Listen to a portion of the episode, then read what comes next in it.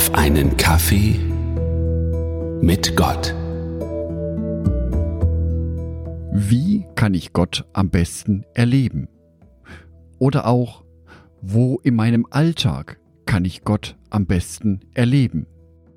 Natürlich im Gebet, im Gottesdienst, im Gespräch und in der Begegnung mit anderen Christen und anderen Menschen. Für diese und drei weitere Andachten nähere ich mich diesen Fragen jedoch von der Vier-Elemente-Lehre. Diese besagt, dass alles Sein in bestimmten Mischungsverhältnissen aus den vier Grundelementen besteht. Erde, Wasser, Luft und Feuer. In dieser Folge erleben wir Gott durch die Luft. 1. Könige, Kapitel 19, die Verse 11 und 12. Da sprach der Herr zu ihm: Geh hinaus und stell dich auf den Berg vor den Herrn, denn der Herr wird vorübergehen. Zuerst kam ein heftiger Sturm, der die Berge teilte und die Felsen zerschlug, vor dem Herrn her. Doch der Herr war nicht im Sturm. Nach dem Sturm bebte die Erde, doch der Herr war nicht im Erdbeben. Und nach dem Erdbeben kam ein Feuer, doch der Herr war nicht im Feuer. Und nach dem Feuer ertönte ein leises Säuseln. Der Prophet Elia erlebte Gott nicht in einem heftigen Sturm, nicht im Erdbeben und auch nicht im Feuer. Gott offenbarte sich Elia in einem leisen Säuseln. Gott sprach zu Elia nicht mit mächtiger Stimme, die über Kilometer hinweg zu hören gewesen wäre. Gott sprach zu Elia in einem leisen Windhauch, in der Abwesenheit von anderen Eindrücken, ganz in der Stille. Einen leisen Windhauch nehme ich im Alltag nur selten wahr. Meist fordern andere Sachen meine Aufmerksamkeit. Um Gottes Stimme zu hören, ist es also immer wieder wichtig, in die Stille zu gehen, andere Sinneseindrücke beiseite zu schieben, um sich ganz bewusst in die Gegenwart Gottes begeben zu können, um seine Stimme zu hören. Johannes Evangelium Kapitel 20 Vers 29 Da sagte Jesus zu ihm Du glaubst, weil du mich gesehen hast. Glücklich sind die, die mich nicht sehen und dennoch glauben. Dieses Wort von Jesus macht deutlich, dass unser Glaube nicht abhängig ist von physisch wahrnehmbaren Objekten. Wenn ich aus dem Fenster hinausblicke, kann ich die Luft nicht sehen. Ich kann die Luft draußen in dem Innenhof nicht sehen. Ich kann die Luft hier in meinem Aufnahmezimmer nicht sehen.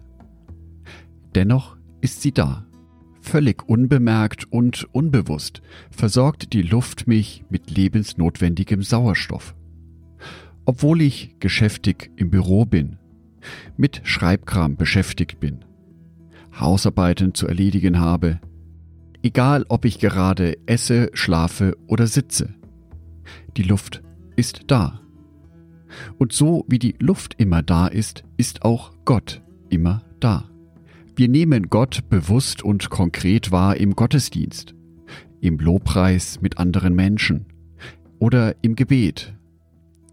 Aber dennoch ist Gott immer da, auch wenn ich mir in vielen Momenten meines Lebens seiner Gegenwart nicht bewusst bin. Psalm 96, Vers 5 Die Götter der Völker sind machtlose Figuren der Herr aber hat den Himmel geschaffen. Gott ist groß. Gott ist sogar so groß, dass meine Sinne nicht dafür ausreichen, ihn zu erfassen.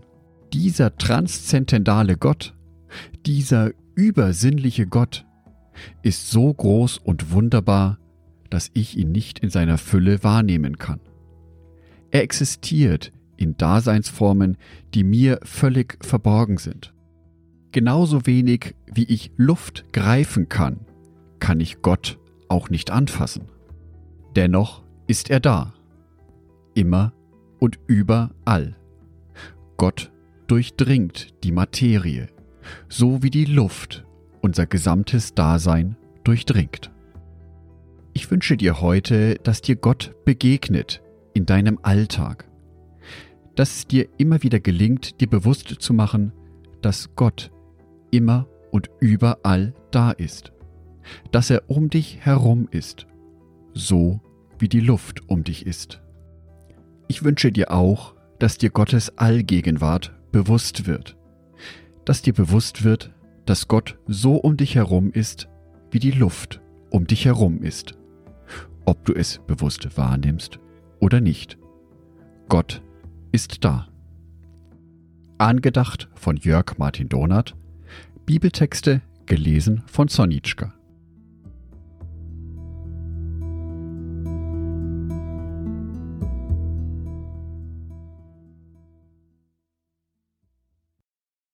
Ein herzliches Dankeschön an alle meine Patreons, die es mir ermöglichen, weiterhin den Podcast auf einen Kaffee mit Gott zu produzieren.